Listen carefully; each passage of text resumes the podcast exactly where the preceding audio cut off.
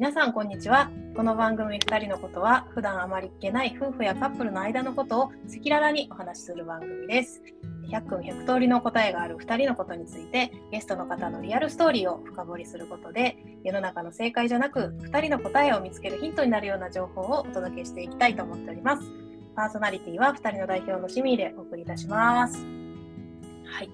え今回はですね、え出会って10年。当初はですねまともに話し合いとかもできずに一時はこうあなたが変われないんだったら別れようみたいなことを言われたっていうふうに聞いてるんですけれどもそれを乗り越えてお互いが考え方を変えていくことで深く理解し合える最高のパートナーになれたというご夫婦のお話を伺っていきます。で私が本当に素敵だなと思ってるご夫婦なんですけどあのそんな2人もですね最初からそうだったわけじゃないということでで2人のターニングポイントが何だったのかとかどんなような変化を経て対話ができる関係性を築いていったのかっていうのを詳しく伺っていきたいと思っております。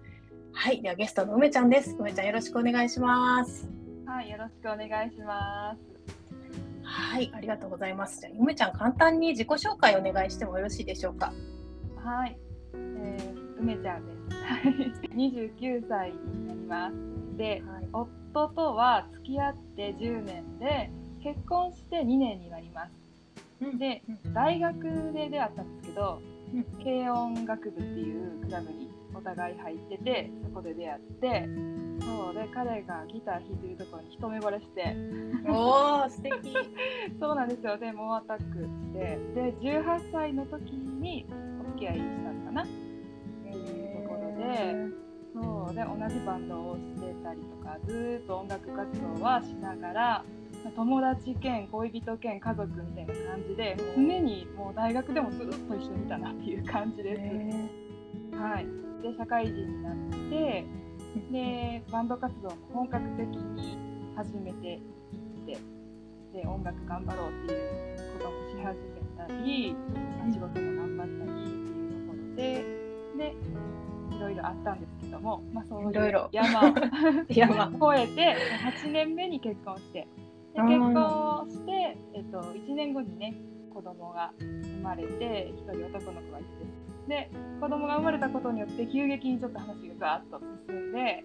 もともとは兵庫県の尼崎市っていうとこにいたんですけど、まあ、ちょっとそういう都会っぽいところから旦那さんの地元の方兵庫県の養父市っていうところにすっごいど田舎なんですけどそこに引っ越しました。うん、移住した移住しました。はい。今はなんかのびのび楽しくあのゆるゆると過ごしてます。えー、ありがとうございます。はい。移住も含め、まあ、出産とか妊娠とか出産とかも含めて本当にいろいろ乗り越えてこられた家庭があると思うんですけど、まあ、今でこそこうお話聞いてるとね2人ってすごい何でも話し合えてなんかすごく信頼関係を築かれてるっていう風にあに見えるんですけれども交際当初っていうのはどんなカップルやったんですか？いやもう私がもうなんかもう大好きっていう感じやったんですけど、うん、一目惚れやもんね。そう。でも あの彼はすごい無口で、うん、すごいなクールな感じやったんですよね。で、うん、仲良くはいたんですけど音楽の話とかしてしてはいたんですけど。でもなんかやっぱコミュニケーションのところで楽しい部分もあればすれ違いも、まあ、最初なんで多かったかなとも思います、でもたくさん喋ってほしいから話してほしいっていうこととか気持ちを伝えてほしいってことをお願いしたり話していく中で、まあ、彼は頑張ってくれてでちょっとずつあの対話することができていったかなっていうふうには思います。でも、まあ、社会人になって音楽活動をしっかり本格的に始めていくようになってで2人暮らしも始めていったんですよね。で2人で一緒に真剣に取り組んだ2人でする共同活動みたいな感じだったんですけど、まあ、その中でどんどんこうすれ違いやったり意見が合わないことが増えていって、うん、で私はよくそんな彼を見てソロいなとかどんくどんくさいなとかマイペースやなとか、なんかすごいなんか上からなんかほんまに今思ったらひどいんですけど。いやこの人なんか分かってないんちゃうかなとか。なんでなんでこんな簡単なこともできひんのやろうとか、うん、なんかそんなこととかをちょっとずつ思いながらストトレスが溜まってたりとかそう思いながらやってることとかも多くなっていったような気がします。へ一般的にはこう結婚して初めての共同作業ってあの、まあ、妊活だったり結婚式の準備だったりしてでそれが初めて2人でいろいろ意見をぶつかり合って喧嘩してとかっていうので価値観の違いが出てとかっていうタイミングだと思うんだけど梅ちゃんたちのところは結婚の前にその音楽活動っていうことがなんか初めての共同作業じゃないけれども。2人がぶつかるポイントとして一番最初に出てきたのがそれっていうことやったんですね。そうですね。なんか割といろんな活動はしてたけど、まあ、本気で頑張ろうみたいな、うん、うん、2人で取り組んだのがそれだったかな。うん、はい、変われないんだったら別れようみたいに言われたっていうことも伺ったんだけれども、それっていうのはどういう状況の時にそんな風に言われたんですか？あそうですね。それがまあ、その活動のことになるとすごくその私が一方的に怒ったりとかイライラしてることとかも多かったし、うん、思うようにうまくいかないこともあったし結果も出ない時に彼のせいにしてることがほとんどでなんか八つ当たりのように彼に文句ばっかり言ってたと思うんですよね。でそれでも彼はまあ私の負の気持ちとかストレスの話とかをまじっとねいつも聞いてくれてたなって思うんですけど受け止めてくれてたんや。その話は聞いてくれてたんですけど私はずっとイライラしてたっていうところで そうそうでそんなことをすごく考えててめちゃくちゃしんどくなってた時があったんですよ。でもそういうストレスがたまりにたまってしんどいなどうしてうまくいかないんだろうとかこんな頑張ってるのにとかそれ一方通行の気持ちがすごいマックスで自分の体も心もボロボロってそんな時に彼も限界だったと思うんですけど、もう泣いて切れた切れられた時があったんですよね。へえー、うん、でいやその時覚えてるのは僕って必要なんかなみたいな、うん、言ってくれて。で今みたいな状況が続くんやったらもう違う人とやってほしいみたいな。で僕が梅ちゃんに何々してほしいとかこうしろとか言ったことあるって頑張っても来られるし話してても緊張するし、そんな気持ちで音楽やっても楽しくでき。これが分からへんやったらもう限界やから家から出てってっていうふうに言う。ことが、あったんですよね。そう。でそれを言われてえガーンっていうか、うん、シーンっていう感じでした。効果音。久しぶりに聞く効果音 いや本当に。えー、まゆちゃんは具体的に何を焦ってたんですかその時も。うまいこといかへんっていうのは。何のことを焦ってた？いやそうですね。あの音楽活動が、売れたいみたいなこと？あもうそれもそうだ、うん。うん、もっと、うん、もっと人に聴いてもらいたいとかあいい曲作りたいとか、うん、思うように自分の表現ができないしたいけど、かっこよくできないとか、うん、聞いてもらえる人も少ないとか、うん、頑張ってやったことが結果に数とかお金とかそういうのにつながっていかないっていう。のが、うん、すごくモヤモヤしたり焦ってたっていう感じですかね。うん。これで本気で頑張りたいのに今後の未来かかってんのにみたいな、うん。うん。うん、でもこれでうまくいかへんってやったらじゃあどうしていったらいいのっていうところで一人でジタバタしてたっていう趣味の域を超えても本当にそれを仕事にしていこうっていう覚悟の上でやってたってことだ。うんうんそうなるほど。でうまくいかへんのはじゃあ相手がなんかちょっと頑張りが足りひんのじゃないかとか なんか言ったのにやってへんやんかとか、うん、なんかそういうのが相手に向いちゃったっていう感じなんですかね。へえ。でも急にね本当に泣きながらの歌やから本当にね、うん、ねすごい我慢してたやろなっていう。うん慢しててようやくそれを言えたっていう感じやったと思うけど、それを受けて梅ちゃんとしてはどんな感じやったんですか？いやもちろんいやごめんっていうふうに思ったんですけど、うん、でもそっちの間はやっぱりえなんで私が悪いんっていうかいやこんな頑張ってんのにいやあなたのためにもこの活動のために私が考えて頑張ってんねんから、うん、で私が動かないと何も進まへんやんみたいな感じで、まあ、しばらくまだ自分がなんでそうやって言われるんかなっていうことに本当に腑に落ちてはなかったと思うんですよね。うん。うん、でもずっとあんなずっとね大切な彼にあんなこと言わせたのは悪かったなとか思いながら、うん、そんなこと考えながら。いやでもこれなんかその音楽活動っていうのは今梅ちゃんたちのテーマとしてあるけれども、いろんなパートナーとの間でこれってめちゃくちゃ日常的にある話やなと思っていて。いやそうですよね。結婚しろ、やっぱ認可いや何でも2人で何か一緒にするっていう時には絶対そのすれ違いというかね、うん、ペースが合わないって、ね、うんうんあると思うんですよね。なんか絶対あるよね。うんうん、絶対ありますよね。なんやろ。でもなんかその2人とも良かれと思ってやっていたり、なんか目的は一緒じゃないね。うん、その音楽活動で売れていきたいとか、成功したいとか、なんか子育てでね、この子のためにっていうこととか、うん、なんか目的は同じはずなのに、なんかその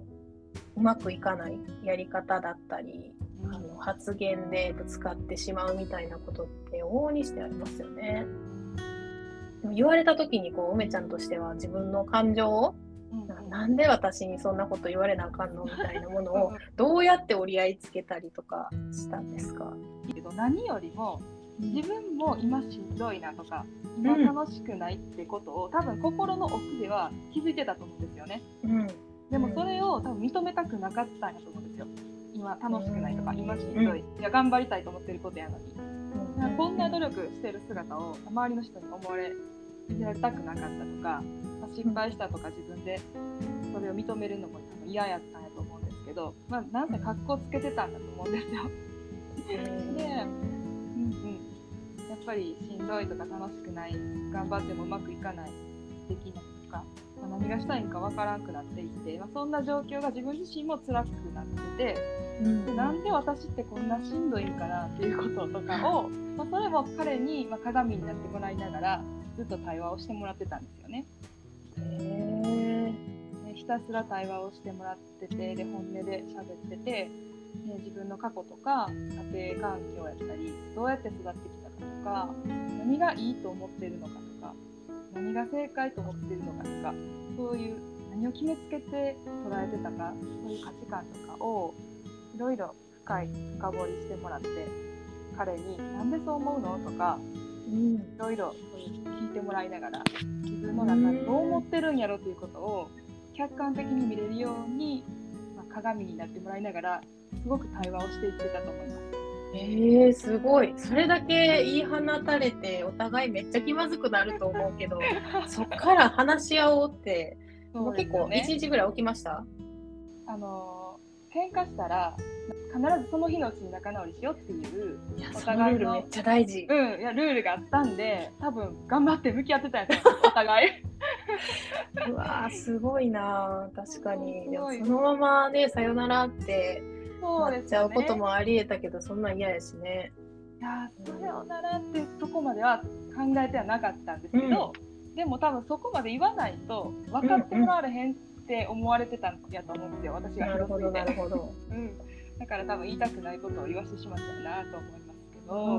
まあ、だからこそ私も、うん、すごくそこまで言ってくれたんやっていうのが響くよね。そうですね、うん。うん。えー、じゃあそこから梅ちゃんは自分自身を自分で見つめるというよりは、旦那さんに壁打ち相手になってもらいながら、そうですね。話を聞いてもらいながら、自分に出会っていったみたいな感じなのよ。いや本当そうですね、まあ、自分自身で自分のことをよくなんでやろうなんでやろうって考えることもよくあったけどでもなんか自分の見えてない予期せぬ方向からいろんな視点で物事を言ってくれることがすごく自分のためになって、うん、いろいろ考えたり話を受け止めてもらったりっていうことをしてもらいました。えー、すごい。その過程で梅ちゃん自身も自分に気づけるし旦那さんもあそういう気持ちでこうなってたんやとか、うん、そういう、ね、バックボーンとかを知ることで理解が深まる部分もあるよね。お互いの。なんかその出来事って、まあ、2人にとってはものすごい大きなターニングポイントやったと思うんですけれどもとはいえなんかその一つの出来事で人間すぐそう簡単に変わるっていうのは難しいのかなと思っていて。で梅ちゃんはその自分の思っていたことだったりあこれが根本にあったんやなっていうところに気づけた。直したい部分とか気づけた。その後それをじゃあ変えていくためにどんな風に行動したんですか？まあ、さっき言った対話をずっと続いたっていうことなんですけど、うんうん。まあ、その中である日あの自分が思ってることと反対のことを考えてみたらっていうふうにあきちゃん。が言ってくれた時があって、で自分は、まあ、頑張ったら何でもできるっていうふうにずっと思って生きてきたところがあったと思うんですけど、でも自分は一人では何もできないっていうことを初めて自覚したというか、初めて思った時があったんですよね。でそう思った時からなんかこう自分が今まで抱えてきてた重い鎖みたいなものがバーンって外れた感じがあって。もうそっから急に肩の荷が下りてで、うん。安心して不思議と安心してで自分を許せたのとあってなんかそっからコロッとなんか私のなんか固定概念みたいなものがひっくり返って、そこからですかね。えーなんかこうこうあらねばならないみたいなあ具体的に梅ちゃんが縛られてたのってどんなことなんですか？いやーやっぱり頑張らないといけないみたいな。ああ何事も全力で頑張らねばならないみたいなそうそうそうそうそういう気うん持ちとかを、うんまあ、ほどいていってくれたっていうかその対話の中で。うん確かに音楽活動もねなんかまあ全力で頑張る、うん、のは大事やけれどもそれだけではどうにもならない部分とかもあるもんね。でまあ、だから一人で何かもするんじゃなくってその自分が頑張れてるのは、彼がいてくれてたから彼が受け止めてくれてたから頑張らせてもらってたんだっていうことにやっと気づけたんです。うん頑張らせてもらえてた。うんうん、なるほど。彼がいてくれないと何もできなかったからそこをなんかやっぱり当たり前のところをちゃんと深く感謝できてなかったなっていうとこうんろにやっと気づけたっていうところだと思います。そっかいや私ばっかり頑張ってんのにってずっと思ってたけど、あそうそうそうそう。自分が頑張れているのは、うんうんまあ、一緒にやってくれる人がいたりとか彼がそれいいよってうん応援してくれたりするからっていうことですよね。それでようやくなんか一人で頑張ってたんじゃなかったんだっていうことにうん気づけたと。はい。えー、それを気づいてもうあの呪縛から解かれて解かれて。楽になったよね。そうですね。楽になったし、すごい反省したし、うんでもう今までごめんねっていう気持ちと今までありがとうっていう気持ちで、うんもうそれしかないみたいな感じにひっくり返りました。えー、なるほどか。いやでもそれはすごく、ね、気づけてよかったしそにれがベースにあるかないかで2人の関係って全然違ってくる。そうですね。うんそっかいや面白い。ありがとうございます。いやちょっとまだまだお伺いしたいことはたくさんあるんですけれども前編は一旦ここまでということで、えー後編では今振り返って思うあ梅ちゃんたち2人にとって必要だったことっていうのについてより詳しく伺っていきたいと思います。梅ちゃん後編もよろしくお願いします。はい、よろしくお願いします。はい。で最後にですね、2人のことでは、え2人のストーリーをお話ししてくださるゲストの方々を募集しております。ずっと悩んでたことにちょっと解決の兆しが見えた気がするですとか、昔に戻れるんだったら自分にこんな言葉をかけたいなということなど、どんなことでも大丈夫ですので、えー皆さんが大切な方と向き合う過程で得られた気づきやリアルの感情をぜひシェアいただけると嬉しいです。詳しくは概要欄に、えーと募集フォーム貼っておきますのでご覧いただければと思います。それではまた後編もお楽しみにということでこちらで本日は失礼します。ありがとうございました。